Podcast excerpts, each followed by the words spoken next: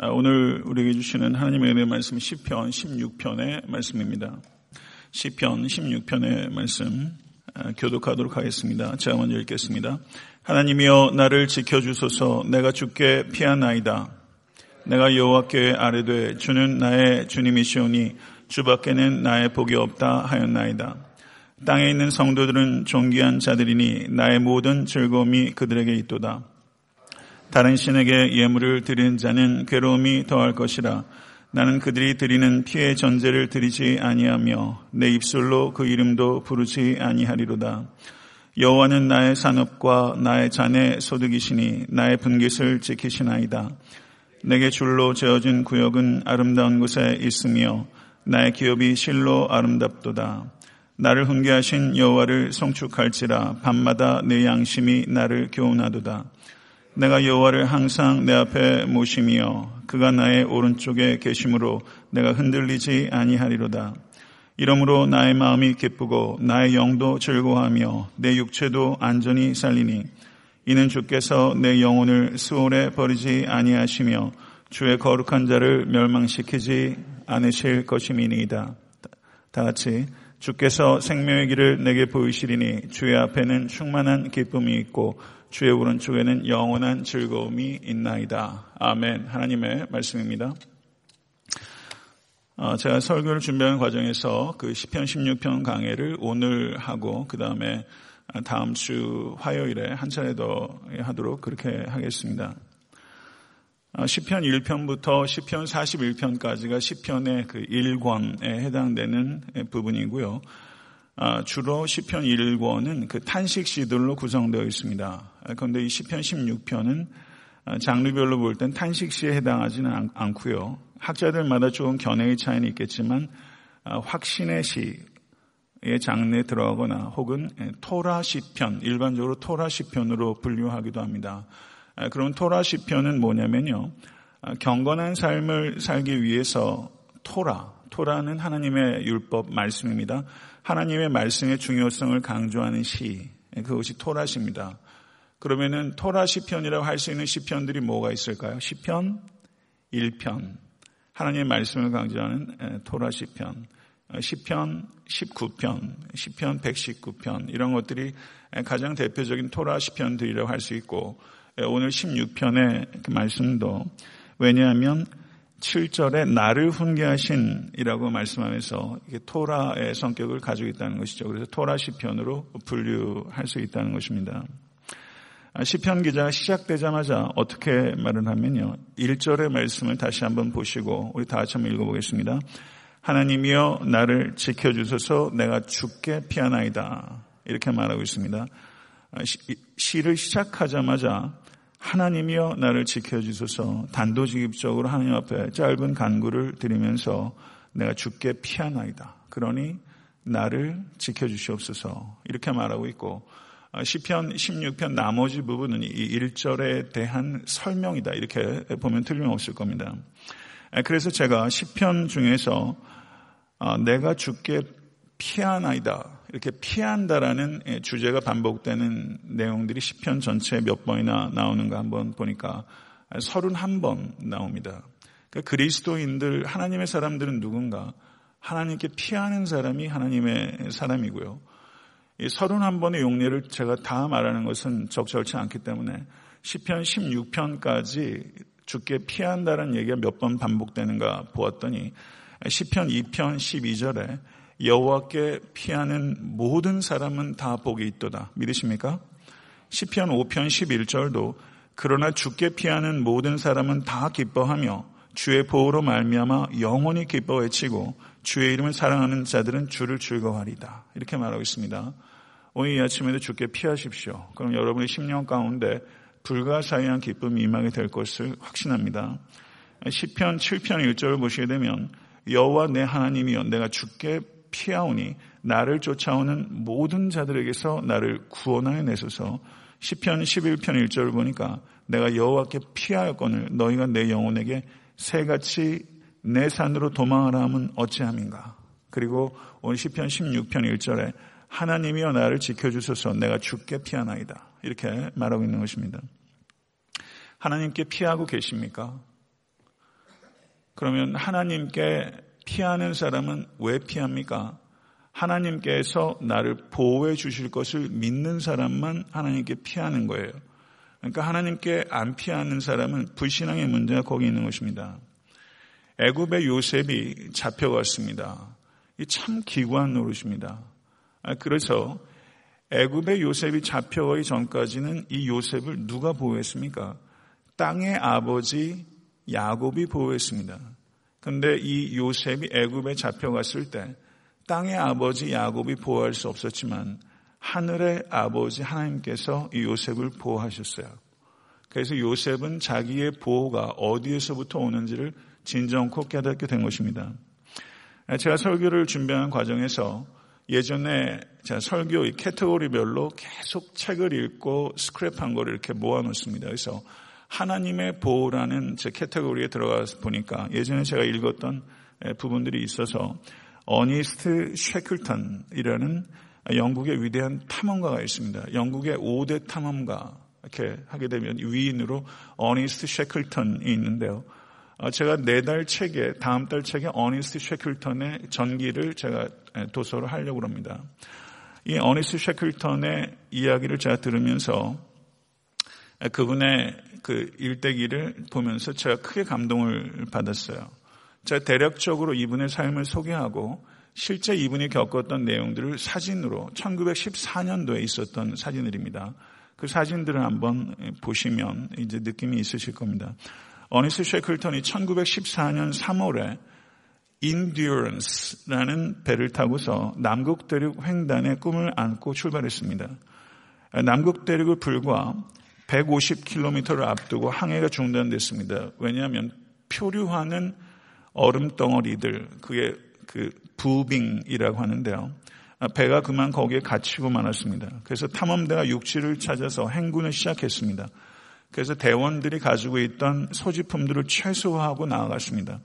그래서 이 탐험대를 이끌고 있었던 이 어니스트 쉐클턴이 성경도 다 들고 가기가 너무 부담스러운 무였기 때문에 시편 23편을 뜯어내고 욥기에서도 한 페이지를 뜯어냈습니다. 이 어니스 셰클턴이 뜯어낸 욥기의 말씀은 욥기 38장 29절에서 30절의 말씀입니다. 경청하십시오. 그 내용이 뭐냐면요. 지금 얼음덩이에 갇혔습니다. 그가 욥기에서 뜯어낸 말씀이 얼음은 누구의 태에서 났느냐? 공중의 서리는 누가 낳았느냐? 물은 돌같이 굳어지고 깊은 바다의 수면은 얼어붙느니라. 성경을 평소에 얼마나 읽은 사람이면 욕기에서 이 구절을 뜯어내겠어요. 이 목사보다 훨씬 낫습니다. 예. 얼음은 누구의 태에서 났느냐? 공중의 서리는 누가 낳았느냐? 물은 돌같이 굳어지고 깊은 바다의 수면은 얼어붙느니라. 이 부분을 뜯어내면서 눈앞에 끝도 없이 펼쳐지는 얼음 덩어리를 보면서 이 어니스 셰클턴은 선포한 거예요. 얼음아, 너는 하나님의 창조물이고 하나님께서 나를 바라보시고 다스리고 있는 것이다. 그래서 그 얼음 덩어리 위를 이 어니스 쉐클턴과 27명의 탐험대원들이 얼음 덩이 위를 표류한 것이 몇 년인지 아십니까? 며칠인지 아십니까? 497이래요. 열흘도 생존하기 어려운 환경에서 497일을 떠돌면서 이 탐험대원들이 펭귄, 바다표범, 심지어 썰매를 끌려고 했던 개들까지 다 잡아먹었어요. 그리고 497일 만에 처음 땅에다 발을 디뎠는데 그게 엘리펀트 섬입니다. 근데 엘리펀트 섬이 무인도였습니다. 그래서 무작정 구조선을 기다릴 수 없기 때문에 어, 어니스트 셰클턴이 다섯 명을 모아서 10m도 안 되는 작은 조각배, 조금 이따 그 배 제가 보여드릴 겁니다. 그 배를 타고 1300km의 남극해를 뚫고 가서 이 탐험선이 출발했던 사우스 조지아 섬에 도착했습니다. 그런데 이 16일 만에 10m도 안 되는 대로 사우스 조지아 섬에 상륙했는데 구조선을 아무리 수배해도 남반구가 이미 한겨울이었고 아, 그리고 그때는 1차 세계대전 중이었기 때문에 영국 정부도 배를 내줄 수 있는 상황 자체가 되지 않았습니다. 그래서 사우스 조지아 섬에 출발했는데 구조선을 수배할 수 있었던 것이 그로부터 4개월이 지났습니다. 그래서 칠레 정부로부터 엘코호라는 배를 간신히 빌려서 출발했고 그리고 엘리펀트 섬으로 도착을 그 해서 쉐클턴이 뱃머리에서 자기가 남겨두고 간 22명의 선원들을 보면서 선원들의 안부를 묻자 거기에 있는 선원들이 전원 무사합니다. 라고 말을 했습니다. 쉐클턴이 떠난 사이에 쉐클턴을 대신해서 통솔했던 부대장이 프랭크 와일드라는 사람인데 이 프랭크 와일드가 나머지 22명의 사람들에게 497일을 얼음덩이에 있다가 4개월이 넘도록 대장을 기다리던 사람들, 그 정도 상황되면 사람이 미칩니다. 남극의 얼음에 반사되는 눈길을 한번 며칠 걸어보세요. 사람이 머리가 돌거든요. 그 이 부선장이 뭐라고 말했냐면 대장님은 반드시 오신다. 짐을 싸고 준비해 놓으라. 얼마나 확신이 있었으면요. 그렇게 얘기를 했어요. 그리고 쉐클턴이 탐험대원을 모집할 때 신문 광고에 이런 얘기가 있었습니다. 이게 실제 신문 광고예요. 한번 보십시오. 저게 신문 광고입니다.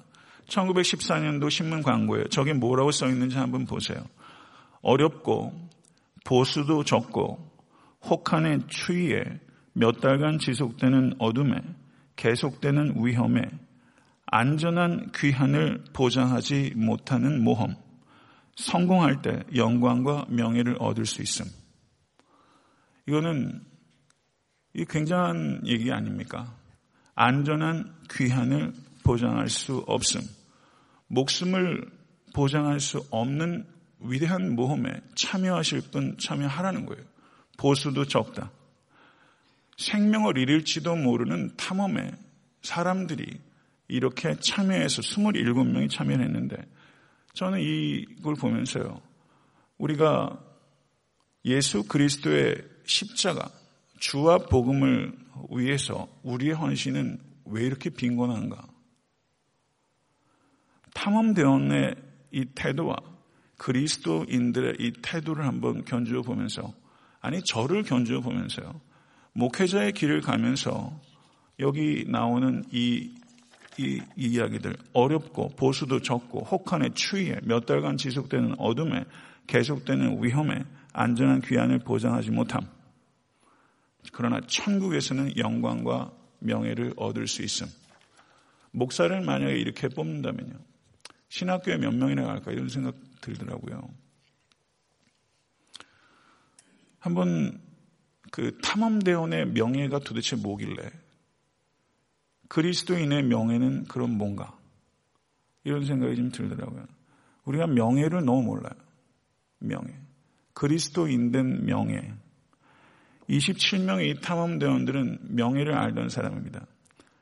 이 안에 불황아들도 꽤 많이 들어갔을 거예요. 아마도. 27면에 이 사람들은 명예를 알던 사람이고 전원 무사 귀환입니다. 이거는 어마어마한 일입니다. 497일 플러스 4개월이에요. 얼음을 창조하신 하나님께서 얼음으로부터 나를 보호하실 것을 쉐클턴은 정확하게 믿었어요. 쉐클턴은 하나님이여 나를 지키소서 내가 죽게 피하나이다. 이 믿음을 가졌던 사람이고 자기가 할 수 있는 최선을 다했던 사람이요.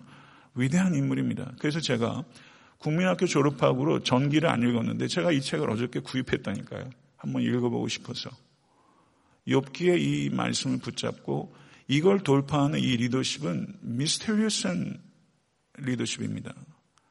이 정말 이 시대에 이런 리더가 필요하지 않습니까? 여러분이 가정에서 그런 목장에서 여러분이 일터에서 이 어니스 쉐클턴 같은 사람을 목표로 한번 걸어와 보십시오. 이 자리에 계신 성도들 가운데 삶의 혹한 가운데 계신 분들 이 왜 없겠습니까? 삶의 혹한. 그러나 하나님께 피하실 수 있기로 오늘 결단하십시오. 요셉을 보호하신 하나님의 섭리에 대해서 제가 잠깐 말씀을 나누고 오늘 설교를 맺겠습니다. 그리고 다음 주 어, 화요일에 다음 주에 신목사님이 성경하시기 때문에 제가 세 차례 설교할 텐데요. 10편 16편을 제가 나머지 부분에 대한 강의를 할 것입니다. 창세기 39장 20절을 보면 요셉은 옥에 갇혔으나 여호와께서 요셉과 함께 하시고 옥에 갇혔으나 여호와께서 요셉과 함께 계시고 하나님께서 함께 계시면 옥도 천국이고 푸른 초장과 쉴만한 물가도 하나님의 임재가 없으면 그건 감옥만도 못한 것입니다. 형들에 의해서 구덩이에 던져졌던 요셉이 보디발의 아내에 의해서 감옥에 던져졌습니다. 표면적인 죄목은요, 주인의 아내를 강건하려다 미수에 그친 수치스럽고 억울하게 누명을 쓴 일이에요. 죄 중에서 제일 더러운 죄로 걸려서 감옥에 갇혔어요. 수치스럽죠. 그러나 표면적으로는 그랬는데 이면적으로는 요셉이 감옥에 갇혔는데요. 경청하십시오. 이면적인 배경을 한번 보세요. 보디발 시위대장입니다. 청와대 경호실장이에요. 생각해 보세요. 이방 향리 정도 되는 사람이 종이 이방 향리의 아내를 겁탈하려고 해도 아마 죽을걸요. 그 살려두겠습니까? 이, 이 당시에 이 정말 절대 권력을 가지고 있는 보디발의 아내를 겁탈하려고 했다. 이거는 그냥 죽이는 거예요. 당연히 죽습니다. 그런데 안 죽였어요. 왜 안 죽였을까? 그거 참 희한하지 않아요? 여러분 같으면 살려두시겠습니까? 안 죽였어요. 보디발은 요셉을 아는 겁니다. 지난 세월 동안 보디발이 정직하게 섬겨온 것을 이 보디발은 알아요. 사실은요, 요셉은 아내를 믿은 게 아니라 요셉을 믿은 겁니다. 보디발은. 지난 세월 동안 정직한 섬김에 대한 리월드가 감옥이에요. 수치스럽고 너무 진짜 혀를 깨물고 싶은 제목으로 거기 잡혀 들어갔지만 실제는 그것이 리월드였어요. 지난 정직한 섬김에 대한 보상이었어요. 그래서 산 거예요. 성도 여러분, 우리가 감옥에 갇히는 일에 대해서 해석을 어떻게 할 것인가 하는 부분이 발생하는 것입니다. 하나님께서 피하는 자에게 보호하심을 베푸십니다. 믿으십니까? 정말 믿으세요? 그런데 하나님의 보호하심이 뭐냐는 거죠. 요셉을 감옥에 들어가는 것으로부터 보호하신 게 요셉을 하나님께서 누명을 벗겨주신 방식으로 요셉을 보호하신 게 아니라 감옥에서 함께 하심으로 요셉을 보호하셨어요. 하나님께서 우리를 보호하실 땐 고난으로부터 보호하실 때도 있지만 고난 가운데서 보호하실 때가 많이 있어요. 이걸 이해하셔야 돼요. 고난 가운데서 우리를 보호하시는 거예요. 한번 생각해 보십시오. 한 번만 더 생각을 발전시켜 보십시다. 감옥에 갇히는 것이 자국에서 갇히는 것도 아니고 한국 감옥에 갇히는 것도 아니고 이 스미스 프리즌에 만약에 한국 사람이 갇혔다 고 생각해 보세요. 타국의 감옥에 생겼다고 생각해 보세요. 이거 참 힘든 노릇이죠. 그런데 한 번만 더 생각하면 요셉이 감옥에 안 갇히는 게 좋은 일이었을까? 감옥에 갇히는 게 좋은 일이었나?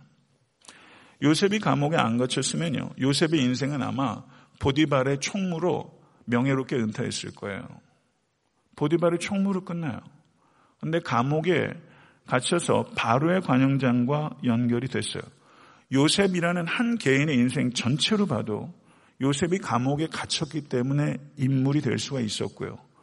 이스라엘 전체의 구속사를 봐도 요셉이 감옥에 갇혔기 때문에 하나님께서 이스라엘 백성들을 출애굽을 시킬 수 있는 단초가 된 거죠. 요셉이 옥에 갇힌 것은 한 개인사를 봐도 구속사를 봐도 이건 하나님의 은총이요 반드시 있어야 되는 필수적인 과정입니다. 여러분 지금까지 살아오면서 한번 생각해 보세요. 푸른 초장도 있고 쉴만한 물가도 있고 사망의 넘치는 골짜기 다 지납니다. 어떻게 이 세 가지 중에서 뭘 뺄 수 있겠어요? 이게 인생인데요. 푸른 초장도 있고 쉴만한 물가도 있고 사망의 넘치는 골짜기도 다 있어요. 그러면 뭘 빼내고 싶으세요? 사망의 넘치는 골짜기를 여러분 인생에서 정말 빼내면 여러분 더 나아집니까? 그때 하나님 많이 만나지 않으셨어요? 뭘 빼내시겠어요? 지나고 보면 그땐 참 아팠는데 지나고 보니까 참 다행이었다. 그때 그렇게 아팠기 때문에 하나님을 만났다. 이렇게 얘기 많이 하지 않습니까? 하나님은 어디서 만납니까? 주의 지팡이와 막대기가 나를 안위하시나이다. 어디서 만납니까? 사망의 음침한 골짜기에서 많이 만나요. 푸른 초장과 쉴 많은 물가에서 그런 일들이 있으면 참 좋겠는데 그렇게 잘 안 돼요. 사람은 그렇게 고생하지 않습니다. 사망의 음침한 골짜기에서 바닥을 칠 때 하나님을 만나는 경우가 많았고 그게 여러분의 경험이고 저의 경험이죠. 지나고 보면 은혜로 해석하면 다행이 아닌 게 하나도 없고요. 그 시간 때문에 그래도 이만큼 사람 꼴 돼서 있는 거고 성도 다지는 것입니다. 시위대장은 시위대장이고 전옥은 감옥의 간수들입니다. 시위대장 보디발로부터 요셉이 은혜를 입었고 감옥의 전옥에게 은혜를 입었어요. 그리고 보디발은 자신의 집과 모든 소유를 주관하게 했고 전옥 역시 감옥의 재반사함으로 요셉에게 맡겼어요. 요셉의 손에 맡기고 돌아보지 아니하였다. 그러니까 보디발도 요셉을 철, 철석입니까? 철떡입니까? 철석같이 믿었고 그리고 감옥의 간수들도 요셉을 철석같이 믿었어요. 누구보다도 신뢰할 수 있는 사람이 된 거예요. 근데 요셉이 그런 사람이 아니었어요. 채색 옷을 입고 있을 때는 형제들도 눈꼽만치도 안 믿었어요, 요셉을. 믿을 만한 사람이 아니었어요. 근데 요셉이 심지어 보디발에게 감옥의 간수들에게조차 철석같이 믿을 수 있는 사람이 됐어요. 노예복을 입고 죄수복을 입을 때 비로소 믿을 만한 사람이 된 거예요. 사랑하는 성도 여러분, 예수를 믿는다는 것은요, 주변 사람들에게 믿을 만한 사람이 되는 것이 되어야 됩니다. 그렇게 되셔야 돼요. 그게 신앙생활이에요. 하나님께서 요셉의 범사를 형통케 하셨다고 했습니다. 감옥처럼, 그리고 노예 생활처럼 형통과 전혀 무관한 환경이 없죠. 그런데 하나님께서 요셉을 형통케 하셨다. 형통의 의미가 무엇인지 우리가 생각해야 돼요. 세상에서 얘기하는 형통의 의미와 성경적 의미의 형통은 전혀 다른 내용이에요. 그러면 형통의 본질은 뭐냐? 하나님께서 함께 하시는 게 형통입니다. 하나님께서 여러분과 함께 하시길 간절히 축원합니다. 사실 이미 함께 하고 계십니다. 여러분들이 그 임재와 능력 안에서 살고 있느냐 그렇지 못하냐의 문제지. 내가 세상 끝날까지 너희와 항상 함께 있을 것이다. 빈말이 아닙니다. 세상 끝날에 내가 너를 만날 것이다면 그때만 만나는 거예요. 그런데 세상 끝날까지 내가 너와 항상 함께 있을 것이다. 지금부터 영원까지 항상 함께 하고 계신 것을 믿으실 수 있게 되 간절히 축원합니다. 다윗은 시편 18편 2절에 여호와는 나의 반석이시요 나의 요새시요 나를 건지시는 자시요 나의 하나님이시요 나의 피할 바이시요 나의 방패시요 나의 뿌리시요 나의 산성이시로다. 내가 만든 요새, 내가 만든 산성, 내가 받는 방패 무너지고 뚫립니다. 대통령, 미국 대통령 경우도 도널드 레이건 뚫려요. 미국 대통령 경우도 뚫려요. 그러나 하나님의 보호하심은 안 뚫립니다. 안 뚫립니다. 솔로몬이 만들었던 방패, 솔로몬이 죽자마자 5년 뒤에 뺏겼어요. 인간이 만든 방패 뚫립니다. 인간이 만든 산성 무너집니다. 그러나 하나님께서 우리의 요새 되시고 우리의 방패 되시면 사망아 너의 쏘는 것이 어디 있느냐. 사망조차도 우리를 뚫지 못합니다. 하나님께서 우리를 보호하십니다. 부디 그리고 속히 오늘 이 아침에 하나님께 피하십시오. 그리고 여러분의 평생의 삶 동안 오직 여호와 하나님만을 여러분의 요새와 방패 삼으실 수 있게 되기를 간절히 축원합니다. 주님 가르치신 기도로 예배를 마치겠습니다.